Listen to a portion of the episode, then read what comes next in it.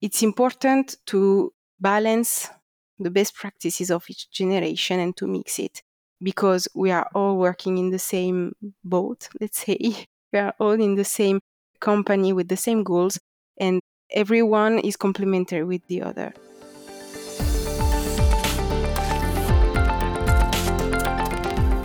You are listening to the Future Proof Operations podcast. The manufacturing sector is evolving, and the work that happens on the front line is the key to driving future readiness. On each episode, we bring you conversations with global leaders in industrial companies. Our goal is to discuss trends, stories, and people in digital manufacturing and offer the latest insight into solutions subscribe, and be sure to check out our website for more resources at operationsone.com. I'm your podcast host, Benjamin Brockmann. This episode is brought to you by Operations One. Operations One is the leading platform to bring operations to a new level of excellence. By supporting frontline operations from planning to execution to analytics, companies benefit from an empowered workforce, increased operational excellence, and future proof operations. Visit operationsone.com for more information. Hi, Laetitia. Welcome to the Future Proof Operations podcast. Thank you, Benjamin. Laetitia, great to have you in the show. Could you give me a short overview of who you are and what you are doing? So, my name is Laetitia Persano. I am Lean Champion for STMicroelectronics for five years. My role as Lean Champion is to define and identify what are the change needs of the organization in order to help the organization to reach uh, its goals and improve the performance of the fab. Laetitia, help me to understand a little bit better what lean is about. So, we often use it when we are in the factory or in the shop floor, but I think there are a little bit different perspectives on lean. How would you explain lean to a six year old to make it very simple? Okay, so if you imagine a cake factory, you have to help the different worker of this cake factory to go together. So the first optimization that Lean can do is to reduce wastes. So using less flour or bake one minute less in order to reduce all the waste of waste of time, waste of resources in general. The second pillar of Lean is to reduce the variability. If I cook my bake for 20 minutes, it always cook in the well way. It's not overcooked or not cook enough. And the third pillar of lean is to improve flexibility. So to mix the ingredient in one way or the other, I can get the same result in order to be more reactive on the external changings that can happen in the baking process. Okay, so you named that three pillars to understand better what lean is. You are a lean manager, so you are caring about lean all day long in your factory, in your plant. Help us to understand how your factory is looking like or the production plant. If I would visit you and you would guide me through the factory, how is it looking like? How are you producing? How many people would I see within the factory? Okay, so STMicroelectronics is a worldwide company which produce microchips for mainly two big businesses that are automotive and Internet of Things. It is, as you know, a very solicited sector. So ST have a big challenge in terms of both service and the quality.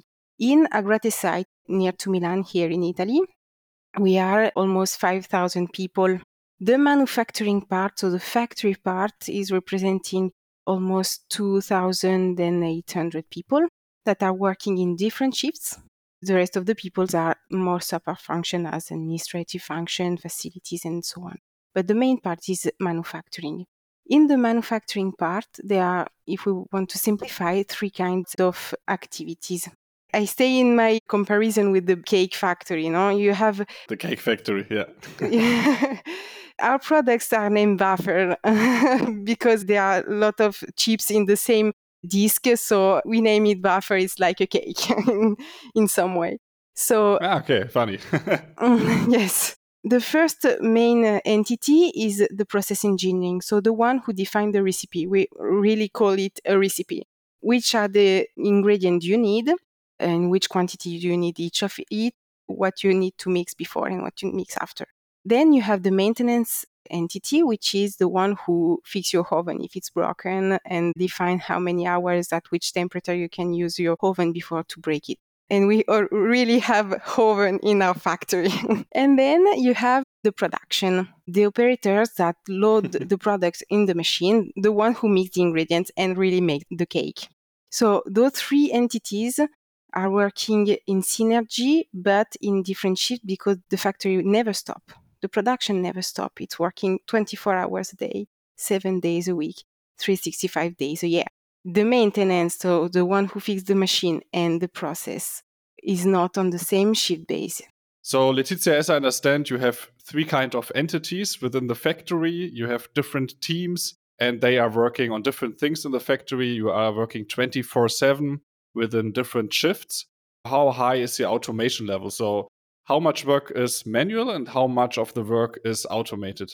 It's strange because the site we have two fabs, so two line of production that are inside of each very automated with robots and automatic recipe and automatic flow of products, but they don't communicate together in a digital way because uh, our products are very fragile. We are working in a very controlled atmosphere with a low level of dust, controlled temperature, pressure, light level, and so on. So they are like two closed boxes. And so inside it's very digitalized with automatic reports, database, and so on. But the two fabs can't communicate. It's a bit funny. Laetitia, today we want to deep dive more into the topic of lean, and I want to learn how that was being impacted during COVID. Because in the preparation call, you said during COVID, you changed a lot. You have had your takeaways together with your team, and you changed, for example, how you work within your factory, within teams. So, how did you run the production within COVID, and what have been your learnings during that time? Of course, COVID changed the rules because if the production and the maintenance, the people who are working on the line still in the fab, all the support functions had to define a new way to guarantee the support to the fab, but without be present on site. And for this, COVID was a booster to discover and learn to use new tool to stay connect with the production. But also after the lockdown and when we get back on site, we discover that those tools are useful also when you are present in the production site because it's a very huge site from one part to the other, it's like half a kilometer. Also, when you are physically present, it's not that easy to be on time and ready to meet uh, people on the other part. So, still using digital tools in order to stay connected. Also, in the fab, give us more reactivity and more flexibility to be more reactive on the different topic we have to manage with. So we stay using those tools. So, as I understand, one of the biggest challenges has been communication and remote work during COVID. What exactly did you do? So, did you have to get new software and some other new technology into your team, or how did you do it concrete? So, ST was already using remote tool, of course, because it's a worldwide company. As I said, different entities was already connected to the other side of the company, but it was in a minor way. We managed to use daily tools like Microsoft Teams or remote meetings and so on, and also more digital, let's say, dashboards and so on, because until some years ago, we were still managing the productivity and the efficiency of the fab with paper dashboards with people that are going into the fab uh, to follow the status of the production. Now we have uh, electronic dashboard that can be updated in each time along the day or the night or the weekend also if there is no one to do the analysis. And you can access to all the data every part of the site or from home. So it's a huge improvement in terms of efficiency so, on the one hand side, you talk about bringing data which has been on paper beforehand, on monitors, on software that can be used not within the factory, but from home as well. Yes, exactly. You mentioned Microsoft Teams as well. Has this been the new setup to collaborate within the factory or within teams? It's strange now to imagine another way to go back in an old way without Microsoft Teams or similar software. And it's not the software, but remote meeting. So to shorten the time between two meetings because you don't have to go physically from one part to the other. And the easy way to share data, the easy way to share your screen or various file on some SharePoint, on clouds and so on. It's strange to think that some years ago we were working without all of this. Also to do workshop, improvement workshop, we use new tools to make brainstorming in remote mode, to connect with the FAB, using the same kind of tool but in a digital way. Laetitia, when you talk about the COVID time, it seems like you tackled a lot of challenges and you actually solved them. You mentioned remote work, improved communication. It could sound like there are no challenges anymore. How is the world looking like for you today? So, what is the biggest challenge currently? So, if COVID challenged us in find new way of work, the digital tool help us to be closer and more reactive. But there is a the other side of the medal. So it can create also a virtual distance between people. We have to guarantee, as lean function, have to guarantee the collaboration, the team spirit, and the work as if your colleague was by your side. This is the first challenge. The second challenge is also digital is an unlimited world. So it's also the open door to confusion too much data, too much information. And so, like a storm of information that is not that easy to manage and to canalize. Okay, so you mentioned two challenges. On the one hand side, it's about culture. Are the people in your factory being committed to your goals? Are they on the same page? And you see a risk in that direction. And on the other hand side, you talk about information overflow. I would like to go a little bit deeper into the first topic. So, culture. How important is culture in your team, and which kind of things are you doing to tackle that risk, to not let the culture go down? There is a different approach between generation because, let's say, young generation are used to use this kind of tool and uh, pretend to use it. So it's evident for them that the virtual world is part of our world. And uh, they are more flexible and it's easier for the young generation to use the tools. On the other side, people with major seniority are not in difficulty to learn about the tool, but more on what there is behind the tool. And it's important to balance the best practices of each generation and to mix it because we are all working in the same boat, let's say. We are all in the same company with the same goals, and everyone is complementary with the other. When we stick a little bit longer with the culture topic and the worker topic, so you have people working in your factory, and you say it's important to get everybody's on opinion on board, and you say young people are different than older people, and you take the best from everyone. Which kind of measures do you have in addition to get the people along, to have them on the same page? This is the hardest challenge because uh, all along your career, all along your work journey, you change. Getting one people on board is not one for all the life and it's okay. You know, you have to put energy into the relationship with people every day. And it was true also before COVID. So this is the main challenge of Lean is also to bring people as people is the engine of the fab to bring people always motivated always giving their best and identify themselves what are the optimization that we are talking about at the beginning of this discussion? What is the opportunities? Do they see do they feel in order to improve uh, the factory performances? They are the most important source of improvement. And how can you foster that participation? Very concretely for example which kind of tools or routines are you using? Because I find it very hard when I take a look into factories and I see workers working within that factory. Of course, they have their daily business. And then you say at one point, hey, if you have an idea, please use that idea and bring it to your team, for example, and this idea can be used to improve this factory. But when it comes to the daily operations, sometimes there's just no time to do it or no setup, no routine to do that. Do you have a specific tool, software, routine, how you foster that? There are several channels to foster ideas, let's say. So inside the daily routine, you have several moments to stimulate ideas and identify challenges to be addressed. At the beginning of each shift, there is an alignment. If the performance is not going well, indicators are not going well. So you have the opportunity to open some workshops to correct deviation and solve problems.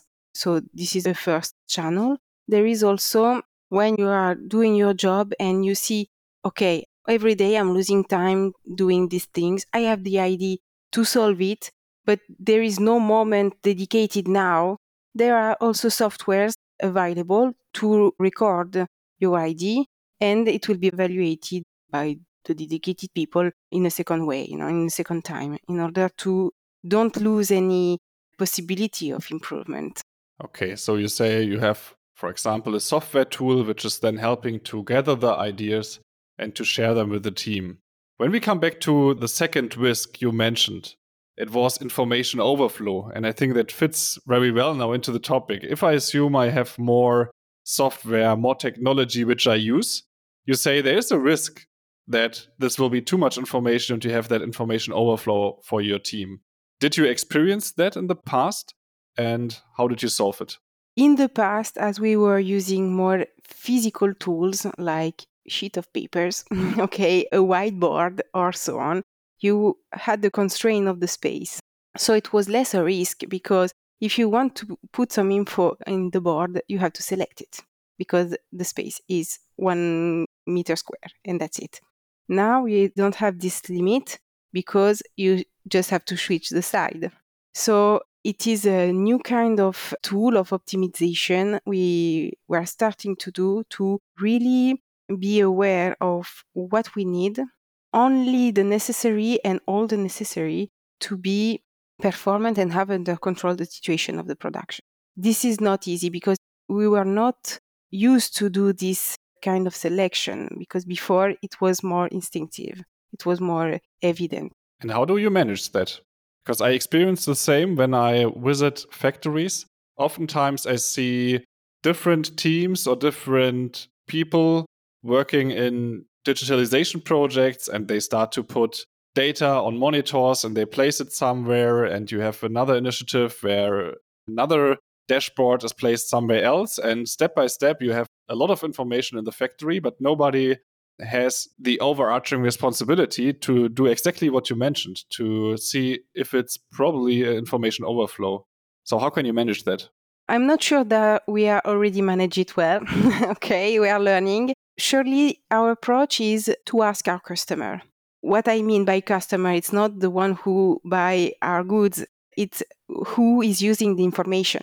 Okay, so if we are defining new dashboard on Power BI on similar software. Why do we use it? Why do we want to define this dashboard? What will be the use of this dashboard? In which frequency? By who? Are they trained to use this tool? Are they aware about this kind of data? Are they trained to read this data to make it a useful information? The best way to answer to this question is to ask. Ask the one who is the customer of this dashboard what do you need? What do you want to see on it? This is not not useful i will focus on that and help us to define the best way to use all those tools and all those databases whose responsibility is it to ask that questions to take the feedback and to change it? Is it it is it your job? Who's doing that? This is lean job. This is lean job. Yes because we are like the one who connect people that don't think about the importance of this connection. And we are the link between all other teams as identifying an opportunities. What do you do that? Why don't you do that? And I saw in another ST site this new way uh, to do what do you think about.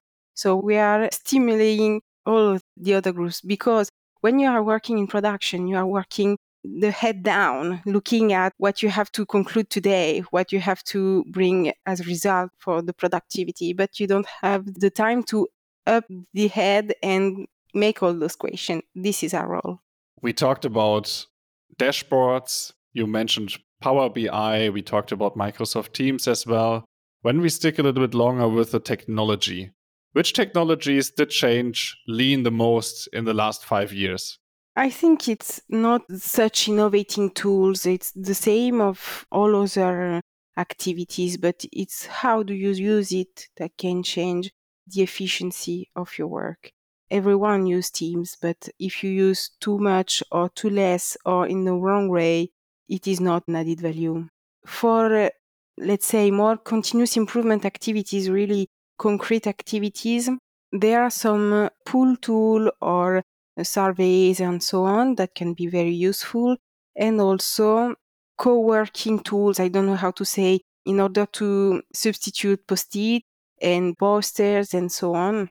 So you have, mm, for example, already done frame that every connected people can push their IDs on the frame and cluster it according to the goal of the team. But it is the part that I don't like because it is what we said the risk to separate people instead of get them together. How do you think about the technologies which are right now very much on a hype? On the one hand side, we had virtual reality, augmented reality some years ago. Now we talk about AI, for example, machine learning. Are these technologies where you are interested in? AI is useful. We use it in ST, not in Lean, but in other functions in order to improve our analysis in defectiveness and so on. And I think we can do without it because there is too much volatility, uncertainty, complexity, and ambiguity to go through without technologies. So we need technology. But I think we should be able to keep the control of the technology and not the contrary. If we connect the technology topic with COVID, would you agree that because of COVID, you and your team are not just adopting technology much faster, but you understand the value behind technology in a new way? So it's a different kind of role which technology plays after COVID than beforehand? Of course, because without COVID, probably we will not have the same level of digitalization as today. So it was a booster, but I don't know if this exponential growth will follow also without distress, because COVID was a stress.